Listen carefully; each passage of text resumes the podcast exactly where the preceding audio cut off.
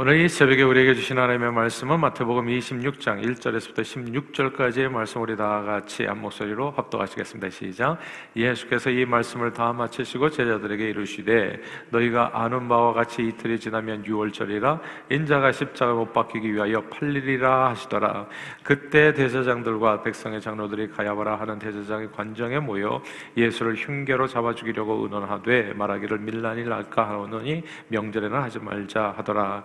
예수께서 베다니 나병 환자 시몬의 집에 계실 때에 한 여자가 매우 귀한 향유 한 옥합을 가지고 나와서 식사하시는 예수의 머리에 부으니 제자들이 보고 풍기하여 이르되 무슨 의도로 이것을 허비하느냐? 이것을 비싼 값에 팔아 가난한 자들에게 줄 수 있었겠도다 하거늘 예수께서 하시고 그들에게 이르시되 너희가 어찌하여 이 여자를 괴롭게 하느냐? 그가 내게 좋은 일을 하였느니라. 가난한 자들은 항상 너희와 함께 있거니와 나는 항상 함께 있지 아니하리라. 이 여자가 내 몸에 이 향유를 부은 것은 내 장례를 위하여 함이니라. 내가 진실로 너에게 이르노니 온 천하에 어디서든지 이 복음이 전파되는 곳에서는 이 여자가 행한 일도 말하여 그를 기억하리라 하시니라. 그때 열둘 중에 하나인 가론 유다라 하는 자가 대사장들에게 가서 말하되 내가 예수를 너에게 넘겨주리니 얼마나 주려느냐 하니 그들이 은 30을 달아주거늘 그가 그때부터 예수를 넘겨줄 기회를 찾더라. 아멘 이제 마태복음 25장은 크게 세 가지 천국 비유가 나옵니다. 26장 바로 앞에 있는 장이 이제 25장이잖아요. 첫째는 열처녀 비유가 나오고 둘째는 달란트 비유로 셋째는 양과 염소의 비유였습니다. 모두가 다 신랑 대신 주님을 만날 준비하는 그런 준비에 관한 이제 말씀이었지요. 그러나 마지막 때 주님 다시 만날 그 준비하기 위해서는 먼저 선행되어야 될 일이 있었습니다. 그것이 오늘 본문 1절 말씀이에요. 26장 1절을 다시 읽겠습니다. 시작. 예수께서 이 말씀을 다 마치시고 제자들에게 이르시되 2절 같이 읽습니다. 너희가 아는 바와 같이 이틀이 지나면 유월절이라 인자가 십자가에 못 박히기 위하여 팔리리라 하시더라. 아멘. 이게 선행돼야 될 일이에요. 여기에서 인자가 십자가에 못 박히기 위해 팔리리라 이 구절을 주목해야 됩니다. 하나님의 나라 천국의 모든 믿는 자들에게 선물로 주어지기 위해서는 먼저 예수님이 십자가에 못 박히고 죽으셔야 했습니다. 그리고 죽기 전에 먼저 또 팔려야 되는 거죠. 누군가에게 배신을 당해서 팔리고 그 다음에 이제 십자가에 죽고 그리고 사흘 만에 부활하시고 스토리는 구원의 스토리는 이제 이렇게 진행하는 거예요. 근데 뭐가 어렵냐 하면 예수님이 팔리는 게 어렵고 예수님이 죽는 게 어려워요. 왜냐하면 이 본문 이 당시만 해도 예수님은 그 당시 최고 인기남이었거든요. 그러니까 뭐 오병이의 기적에서부터 수많은 병자들을 고쳐주신 거, 뭐 이것뿐만이 아니에요. 바로 이전에 있었던 사건이 뭔지 아시죠? 베다니에서 예수님께서 죽은 지 나흘 된 나사로를 살린 사건입니다. 그리고 이때는 6월절 절기 때이기 때문에 수십 많은 사람들이 이 예루살렘 근처에 모여 있었는데 그 사람들에게 이 소문은 그냥 좁은 공간에 많은 사람들이 모여 있다 보니까 이거 뭐 전염병도 빨리 퍼지지만은 이 말도 빨리 퍼지는 거죠. 순식간에 모든 사람들 전 세계가 다 알아버린 거예요. 말하자면 예수님께서 죽은 자를 살린 어쩌면 그분은 진짜 메시아다. 그래서 이게 이 아, 예루살렘에 입성하실 때 그냥 온 세상에 나와서 호산나 호산나 다윗의 자손이요. 아 그렇게 이제 주님을 맞이했던 거 아니겠습니까? 그러니까 예수님이 팔리는 게 어렵고 죽는 게 어려워요. 최고 인기남이었거든요. 그러니까 오늘도 얘기하잖아요. 대세장들과 모인은 하지만 감히 건드리지를 못해요. 밀란이 날 수도 있다. 예수님을 다 메시아라고 그러는데 우리가 잡아 죽이면 어떻게 되겠나. 이게 걱정스러울 정도로 예수님이 십자가에 못 박혀 죽기는 결코 쉽지 않았습니다. 대세장들과 장로들 그리고 바리새인들은 정말 정말 예수님을 죽이고 싶어 했지만 예수님 주변에 늘 구름대같이 많은 사람들이 모여 있었기 때문에 예수님을 죽이 이기는 거냐 예수님에게 손대는 것조차도 가능하지 않았던 거예요. 특히 예루살렘 입성의 입장에서는 정말 예수님을 환영했던 인파들이 뭐 어른만 아니라 아이들까지 너무너무 많았기 때문에 예수님을 처치하기는 더욱 어려웠습니다. 그런데 그렇게 전혀 일어날 것 같지 않았던 기적이 일어난 겁니다. 아, 며칠 사이에. 예수님이 팔리고 십자가에 죽는 일이 전혀 이것도 기적이에요. 십자가에 죽은 게 이게 기적이라고요. 절대로 죽을 수 없는 상황이었거든요. 그런데 죽으셨어요. 그 예수님의 죽음이 오늘 본문에 나타난 두 사람을 통해서 준비가 됩니다. 이게 참 놀라워요. 그래서 잠언에 보면 아기는 악한 날에도 필요하다고. 그러니까 하나님께서 아기는 이 땅에 두는 이유가 있어요. 물론 다 하나님께 헌신하는 사람도 있지만. 근데 이 두 사람, 그러니까 하나님 예수 그리스도의 죽음을 하나님의 뜻을 이루는데 쓰임 받는 두 사람. 이 두 사람 중에 한 사람은 뜻밖에도 열두 제자 중 한 사람인 가론유다였습니다. 그러니까 예수님과 함께 동고동락했던 제자가 예수님을 배반할 줄은 아무도 꿈에도 몰랐습니다. 완전한 배신이지요. 정말 브루투스 넘어져 나를 시저가 탈식하면서 죽었던 것처럼 그냥 당, 등에 칼이 그냥 오지게 꽂힌 겁니다. 가론 유다는 예수님을 배신하고 그를 죽음의 자리로 내모는 대가로 은 30을 받았습니다. 보통 은화 한 개의 가치는 오늘날 노동자의 4일치 임금에 해당한다고 그래요. 그러면 120일치 임금이 되어지는 건데, 어, 그러면 이거를 하루에 100불이라고 그냥 미니멈으로 생각해서 100불이라고 생각해가지고 계산해 보면 1만 2천 불 정도가 되는 액수입니다. 그러나 은 30개는 예수님 시대의 노예의 몸값이었다고 하더라고요. 노예 한 사람의 몸값. 그럼 예수님은 노예 한 사람의 몸값에 팔린 겁니다. 요점은 이겁니다. 가룟 유다가 예수님을 팔아 돈을 챙겼다는 점입니다. 가론 유다는 예수님 대신에 돈을 선택했습니다. 근데 신약 성경에 보면요, 가론 유다만 이렇게 예수님 대신에 돈을 선택한 것은 아니더라고요. 가론 유다처럼 종종 세상을 사랑해서 신앙을 버린 사람들이 예수를 버린 사람들의 이야기가 나옵니다.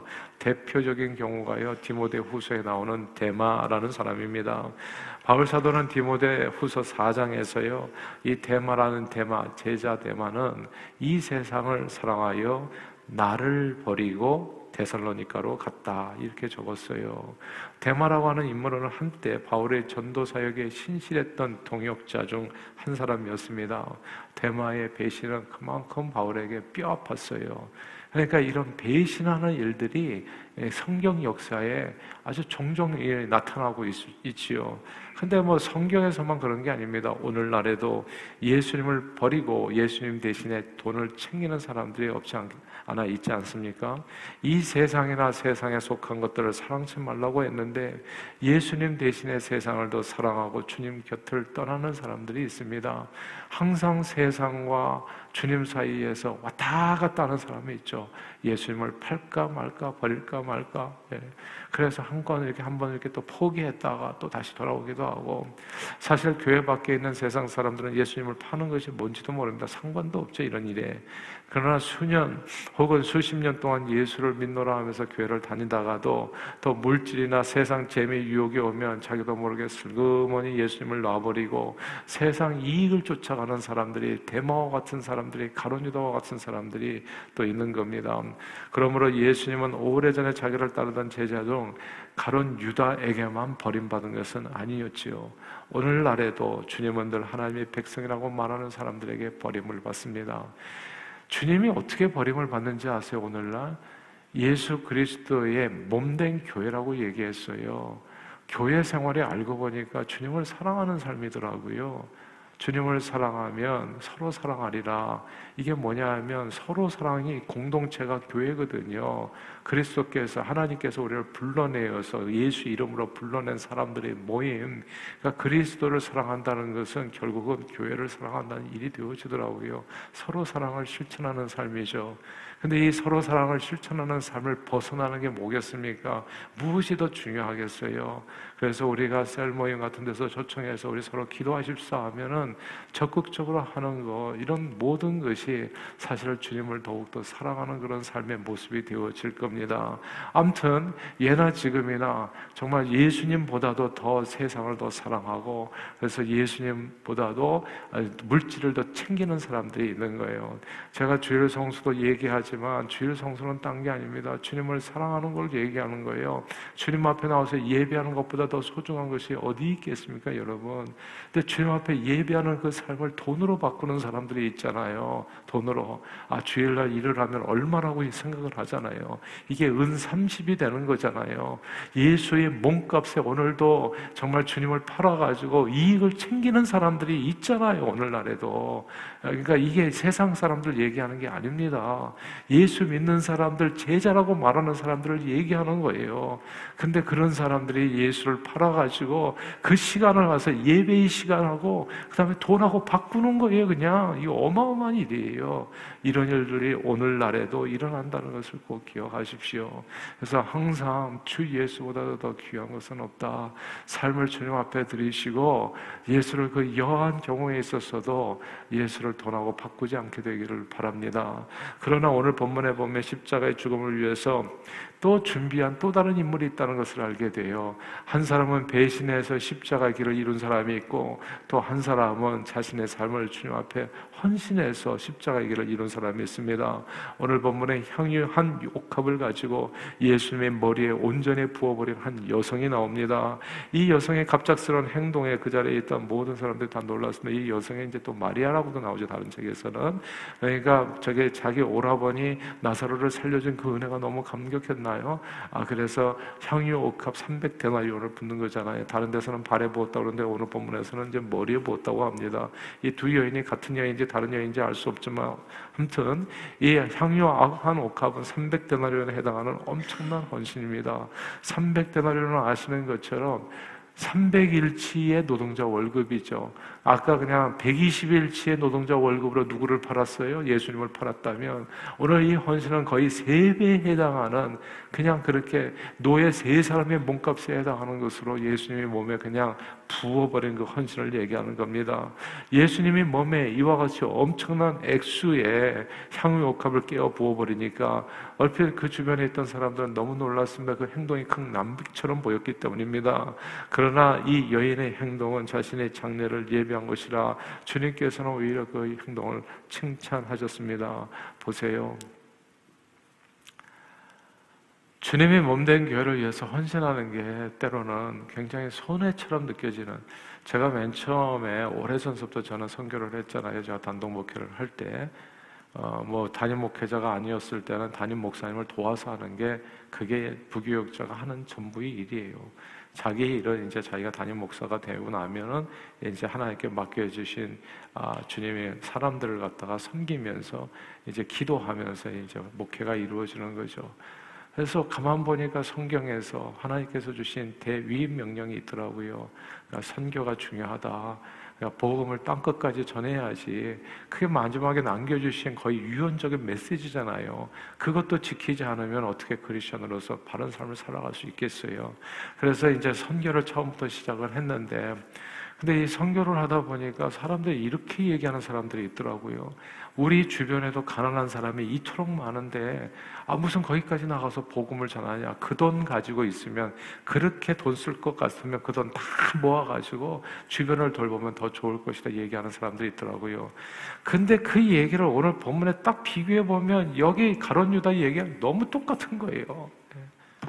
그 돈 아껴가지고 허비하는 거 아니냐고.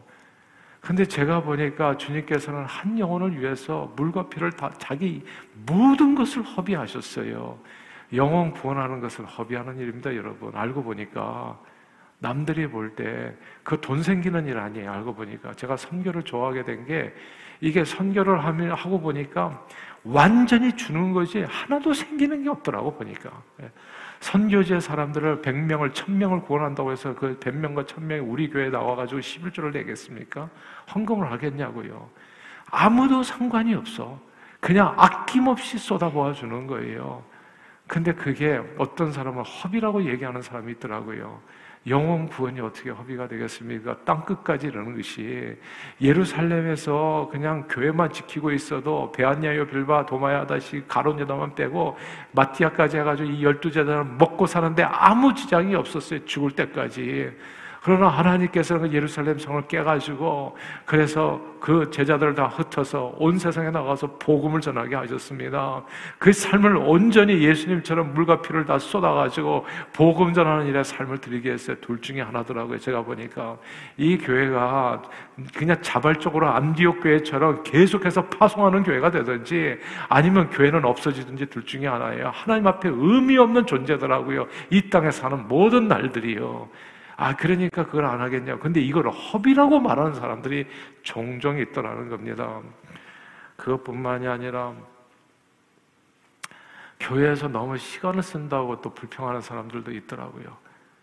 주님이 몸된 교회. 그래가지고 하여튼 아끼려고 그래요.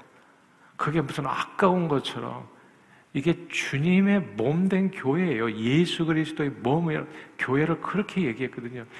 교회 주님이 어디 있습니까 도대체 이 세상에 안 보여요. 그러나 너희가 사랑하면 너희 가운데 내가 있다고 이 주님의 몸된 교회를 사랑하는 게 예수 사랑하는 길이거든요. 아 근데 뭘 조금만 하면 이게 무슨 난리가 나는 것처럼 허비하는 것처럼 그렇게 말하는 사람들이 종종 있어요. 새벽 기도에 주일날 한 번 나오는 것도 아까워하는 나가 주는 것처럼 생각하는 이게 이게 딱 가론 유다 마음인 겁니다. 그게 그러나 저는 저와 여러분들이 이 여인을 본받게 되기를 바래요. 허비한 게 아니라 이 여인을 통해서 온 세상에 복음이 증거될 것이라.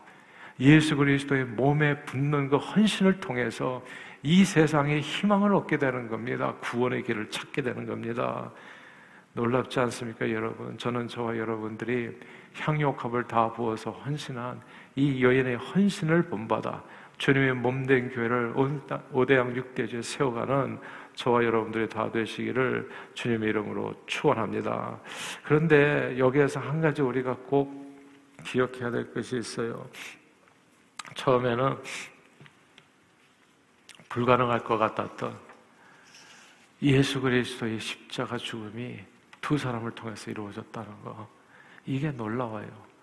근데 예수, 하나님의 뜻이 이루어질 때 두 가지로 이루어진다는 걸 이걸 주목하십시다. 하나는 배신으로, 하나는 헌신으로. 야 이게 놀라운 신비예요. 한 사람은 태어나지 않았으면 좋았을 뻔했다. 그런 사람으로 또 한 사람은 정말 이 여인의 아름다운 행실은 이 세상 복음의 증거되는 어디서든지 그러니까 주님 앞에서 주님께서 받으시는 헌신이 되었다는 뜻이잖아요. 이 두 가지 메시지, 하나님의 뜻이 이루어지는데, 그러니까 모든 것이 다 합력해서 선이 되어지는 거예요. 그러나 저는 저와 여러분들의 헌신으로 쓰임받게 되기를 바랍니다. 제가 보니까 배신으로 쓰임받는 사람도 있더라고요. 대마처럼, 가론유다처럼. 신앙생활하는 사람 가운데 그런 사람들이 있어요. 십자가의 원수로 행하는 사람들이. 교회를 힘들게 하는 사람들이 있더라고요. 그리고 맨날 이거 허비하는 거 아니냐 이렇게 얘기하는 사람들이 교회 밖에 사람이 아니라 교회 안에 있어요. 그런 사람들이 이렇게 하나님 앞에서 배신으로 쓰임 받는 사람이 있고 그러나 어차피 배신으로도 쓰임 받습니다. 그걸 통해서 결국 하나님의 뜻은 이루어지는 거예요. 그러나 저는 저와 여러분들의 헌신으로 쓰임 받기를 원해요. 내게 있는 모든 것은 주께서 내게 허락해 주신 주님의 선물이었사오니 이 모든 것 다 주님 앞에 드립니다. 그래서 주님의 기쁨이 되기를 원하고 복음의 증거되는 일에 온 세상에 전파되는 일에 저와 여러분들이 헌신으로 온전히 쓰임받게 되기를 주님 이름으로 축원합니다. 기도하겠습니다. 하나님 아버지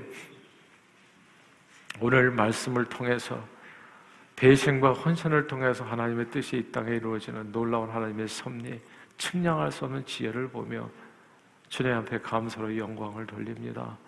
그러나 주님 선택의 길은 우리에게 있는데 배신으로 쓰임 받든지 헌신으로 쓰임 받든지 둘 중에 하나입니다. 십자가의 도는 생명의 역사는 어떻게 해서든지 일어나기 때문에 그러나 오늘 본문을 대하면서 저는 우리 모든 성도님들의 주님 앞에 칭찬받는 헌신자들이 되기를 바랍니다.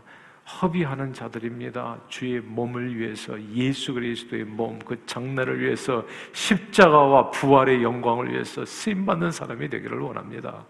그렇게 우리의 삶을 들여서 아름답게 쓰임 받아 하나님의 기쁨이 되고 많은 영혼들을 주님 앞으로 인도하는 일에 온전히 삶을 들여 헌신하는 저희 모두가 되도록 성령 충만으로 역사해 주옵소서.